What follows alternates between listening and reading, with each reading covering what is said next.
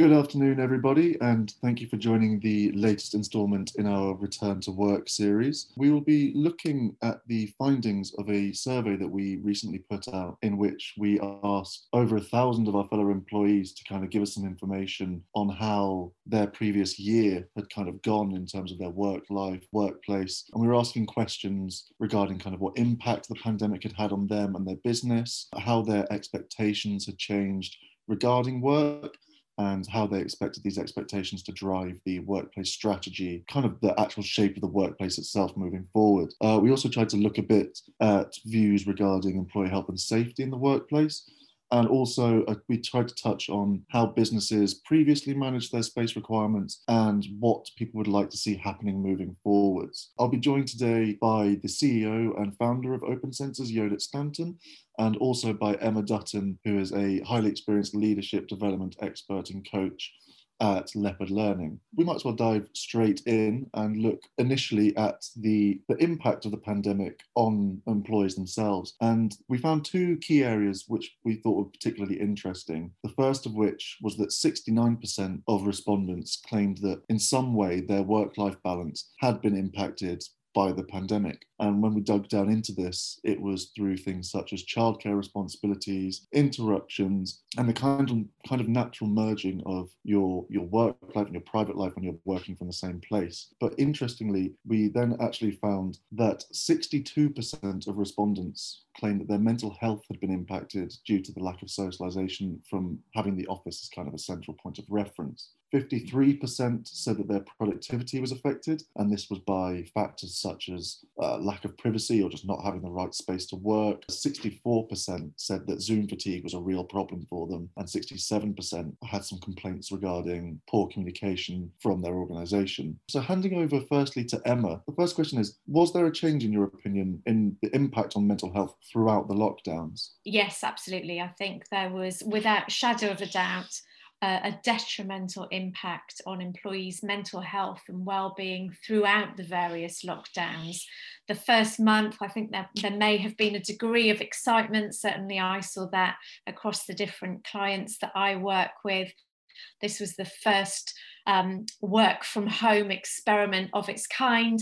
Um, and I think most people at that point coped reasonably well. You know, businesses were quick to respond in many cases and, and shift their entire workforces from offices to to working from home but i think as we as the lockdowns continued, um, I think people started to really suffer from a mental health perspective. I think there were challenges in terms of socialization, perhaps people feeling isolated, fearing for their jobs, having financial concerns.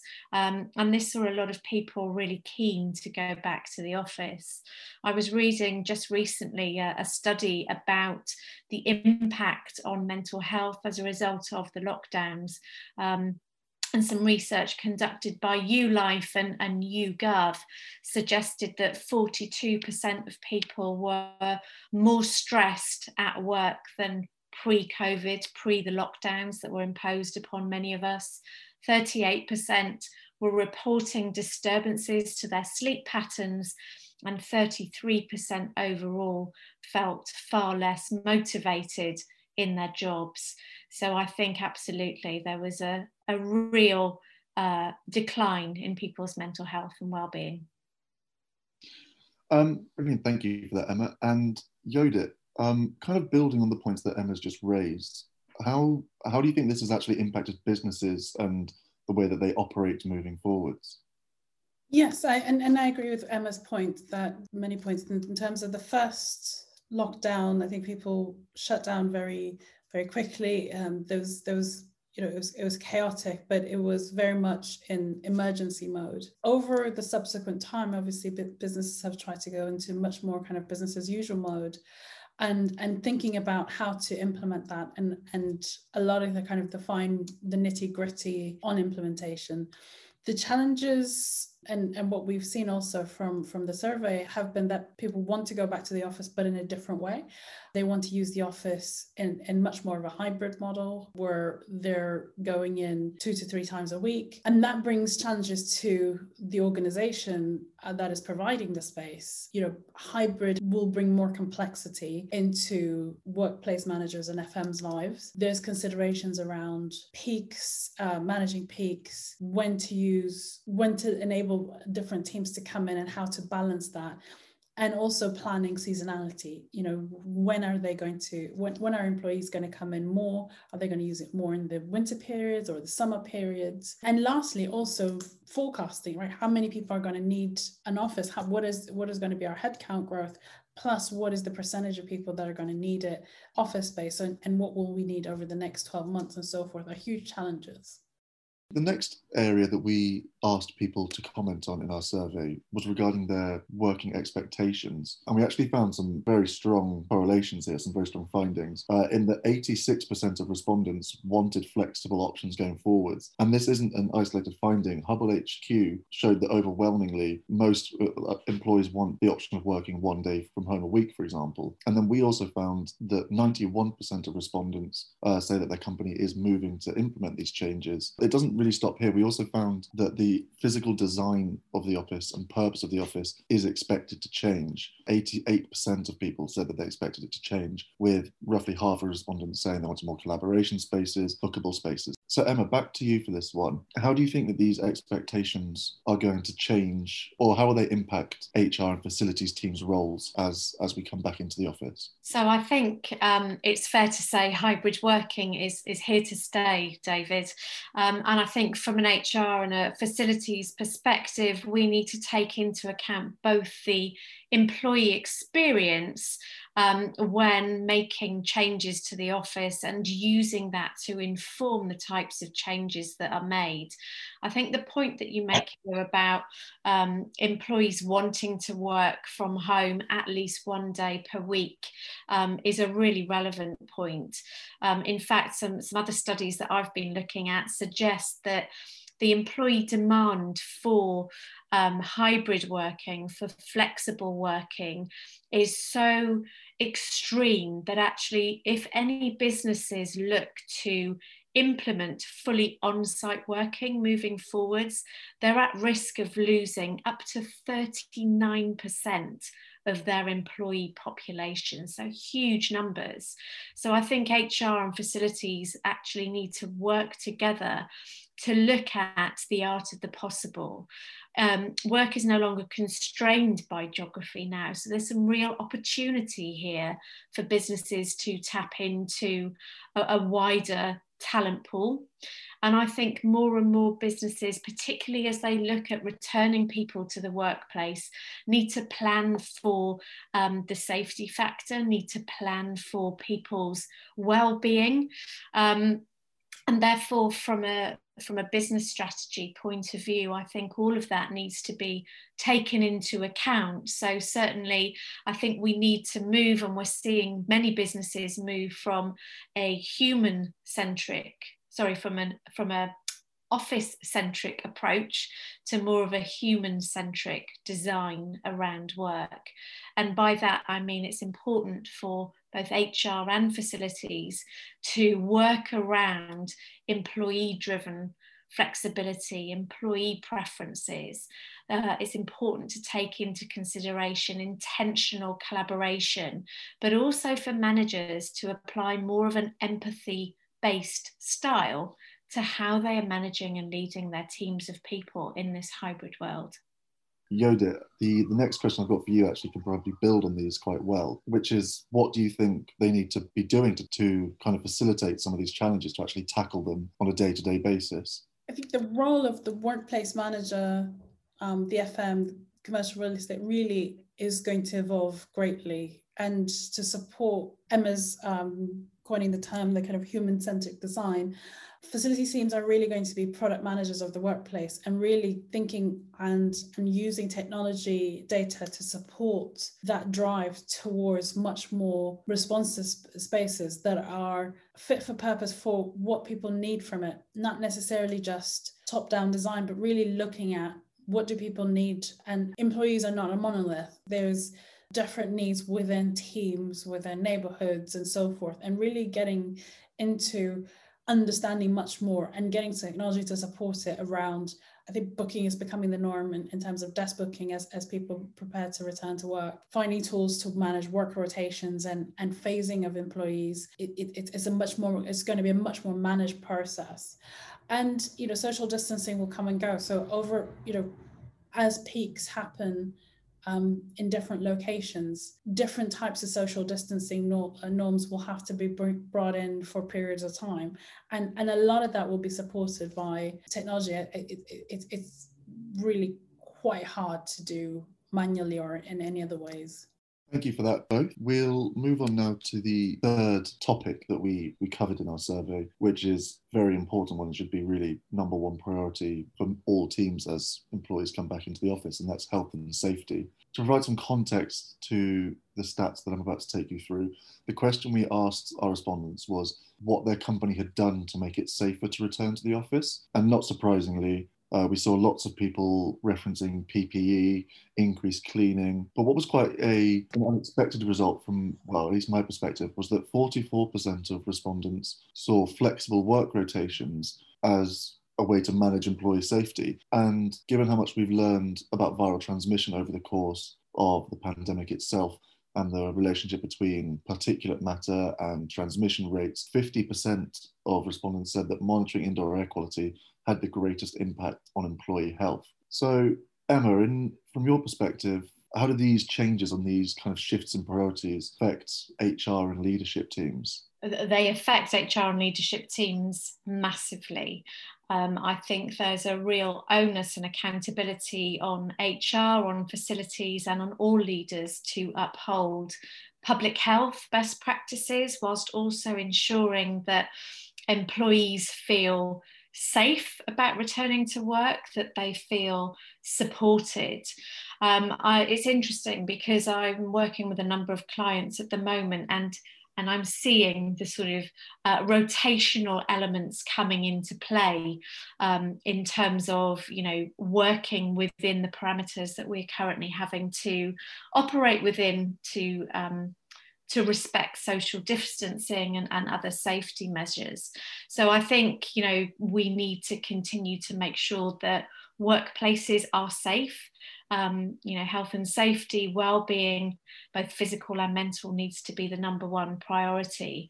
Um, and I think, from a leadership perspective, um, leaders are going to have to um, embrace a more enlightened approach to leading their teams. You know, this this traditional approach of having people um, in the office for eight hours a day is clearly a thing of the past. And so I think, you know, breaking down those beliefs about where work gets done and how work gets done um, needs to be high on the on the um, list of priority activities. Thank you for that, Emma. And um, Yodit, I'm going to hand over to you for the for the environmentals, as I know it's something very very close to your heart. So, what steps would you recommend that businesses take to actually ensure that these environmental factors are being closely monitored and acted upon as offices reopen and capacity increases? Yeah, indeed. And standards such as the WELL Building Standard and, and so on had already brought the wellness agenda to the fore but now with covid that is that is top of the agenda for for most organizations. And and i think we all understand how important you know well ventilated buildings and how important fresh air is around minimizing the risk of um, covid transmission for any indoor environment frankly. What we really kind of re- recommend looking at is co2 levels. And CO2 we use as a proxy with our clients to help people understand how well the, the fresh air intake and the HVAC systems are doing. And you see it often as the workday starts, uh, CO2 levels are pretty low. And then as utilization increases, as people come into the office, as they exhale, if the HVAC systems and, and the circulation systems aren't as good, um, CO2 builds up during the day and can be quite high And this tells us really that we need to up the, the circulation. Humidity has a huge factor on the, the strength of viruses. The higher the humidity, between, keeping it between 40 and 50% is recommended. That decreases the viral strength in an indoor environment by something like 70%. And there's really good data and research out now. And for any indoor environment, this has to be a consideration going forward. And that is just the COVID impact. We also know that CO2 and other factors, they affect people's cognition, they bring on brain fog. And so there's a huge productivity aspect as well that is also up for discussion. But the immediate is um, getting as much fresh air into environments as possible and, and increasing humidity. Um, can I just add something in there that, that sort of come to mind as, as Yodit was talking? I think um, you know, it's going to be really important from a from an HR and from a facilities and a leadership perspective when people are back in the workplace to collect data as much as possible. So use that data to optimize the employee experience and ensure employees have the right mix of um, space to perform collaborative activities as well as focused work activities. So I think for those businesses that are, you know, embracing data and have the technology to support them, it's going to be really helpful to monitor how people are using office space, how they're moving in and around the workplace to inform how that can be continuously evolved and shaped. Thank you for that. That actually um, ties in very nicely to where we're moving on to next, which is all to do with actual space requirements and usage of office spaces. But before we, again, before we dive into the findings from our survey, there was a very interesting finding from a recent PwC survey that said 87% of executives anticipate that their real estate strategy is going to change in the next 12 months. And then now going back to our survey, 47% of respondents predicted that their real estate footprint will increase and 32% that it will decrease. Now, these are quite significant changes and they're, they're very long term changes. So it was quite shocking to us to find that 60% of respondents' organizations were currently relying on manual data, and only 56% of them felt that they actually ever got a chance to provide feedback or a preference in these changes. So, Yodit, going back to you again for this one, why do you think it's important to move away from these manual surveys and to actually start to automate this process? Especially given the time that we're currently in. Indeed, I mean, manual surveys always had a weakness in a sense that it was a, a, a week or two time snapshots of, of data. Now we are in a much more fluid and evolving, highly evolving situation, and we will be for the next, you know, two three years. And that kind of data is not really, really going to be helpful. What we're going to see is a lot of variances between teams that we need to start identifying. So the way we look at it is organizations often when they do real estate planning look at a lot more top down modeling than they should we we think of it as it, needs to be bottoms up modeling looking at mobility profiles of the different types of work patterns that teams have and individuals have it, it makes no sense to say we're going to have person to desk ratio of let's say one to two and just have that blanket across the organization. It makes much more sense to look at okay who are the group of people that need fixed desks and, and, and what is the percentage of that? And let's just give them fixed desks. And then who are the people that are using need to use touchdown spaces because they're mostly in meetings or mostly out and about. And then there's going to be a subsection of people that are going to just come in one to two days a week into the office. And planning on a much more profile level is really it, it, it makes a lot more sense. Um, it makes the office fit for purpose. And then we'll look at also you know the changes in collaboration. How collaboration spaces were used before and after are going to be completely different. If I have a, if I'm used to working from home and I have a desk at home, the reason why I come into the office is going to be very, very different to how I used it before COVID. And a lot of this cultural change and, and, and what would have been kind of change management over long periods of time have been accelerated. And accepting that and moving from that point is going to be the key. And that's on the kind of more utilization side. Obviously, with environmental data, the case for automation is, is there. If, if you used other methods, it would just be a one time snapshot of what, let's say, CO2 or other particulates are. Um, you need to see the gradual changes during the day. You need to start tying it to what is happening what else is happening is is CO2 going up because utilization is really high, or is there other factors that are affecting it? So data collection in terms of automation is, I think, significantly key. It's it's going to be the way forward, and, and we're going to be building in a lot more automation in terms of buildings over the coming years because hybrid working models are essentially so complicated. As, as manual is not really going to cut it. I agree. At bigger picture, you can gather data on the far more powerful decisions you can actually leverage in those plans. So final question for you, Emma, is in this world that we're moving to of automation and data, how much of a role do you see HR having in the reconfiguration of the office for those returning to work? Um, I think HR has a significant role to play. I, I don't think it's a, a unique role. I think this is a shared responsibility, and I see HR as really being the glue between all of the different um, functions in order to drive the, the, the strategy forward. Um, I think the purpose of the office has to be really clearly defined. So, you know, Yodit was talking there about desk space and and people who are accustomed to having that space at home um, with the with a desk will probably go into the office for a, for a different kind of reason.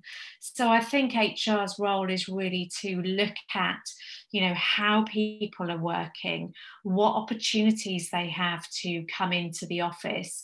And I think considering workforce um, planning, workforce strategy is going to be um, really helpful. I think there's there's going to need to be a move away from perhaps considering roles to looking at specific tasks, looking at specific skills and how they may need to definitely be performed from an office environment versus from a remote environment or within a hybrid working model. So I think in terms of um, automation in terms of technology.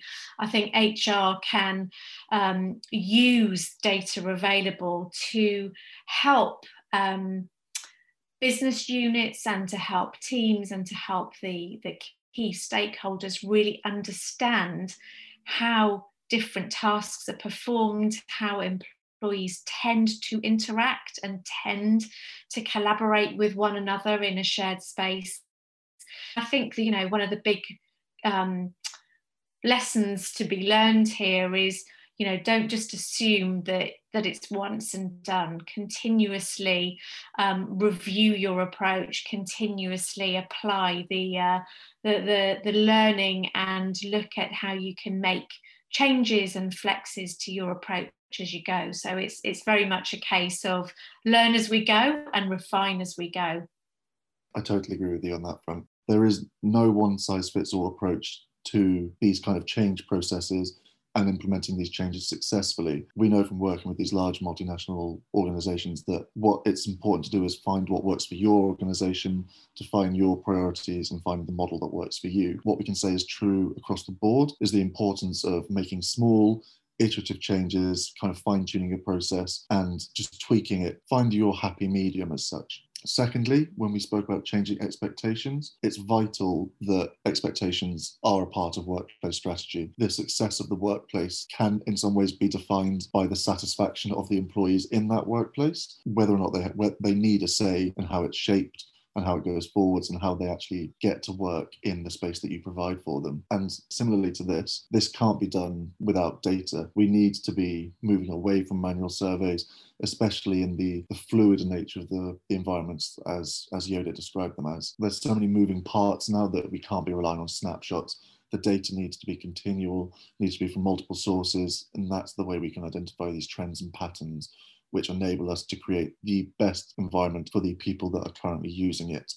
And finally, this means having the tools and solutions necessary, such as space occupancy solutions and booking software, to not only enable employees to easily access these spaces and interact with them and move through them, work rotations, space allocation, growth, all of these things which impact employee experience and safety within offices. Tools are going to be a central part of that moving forwards.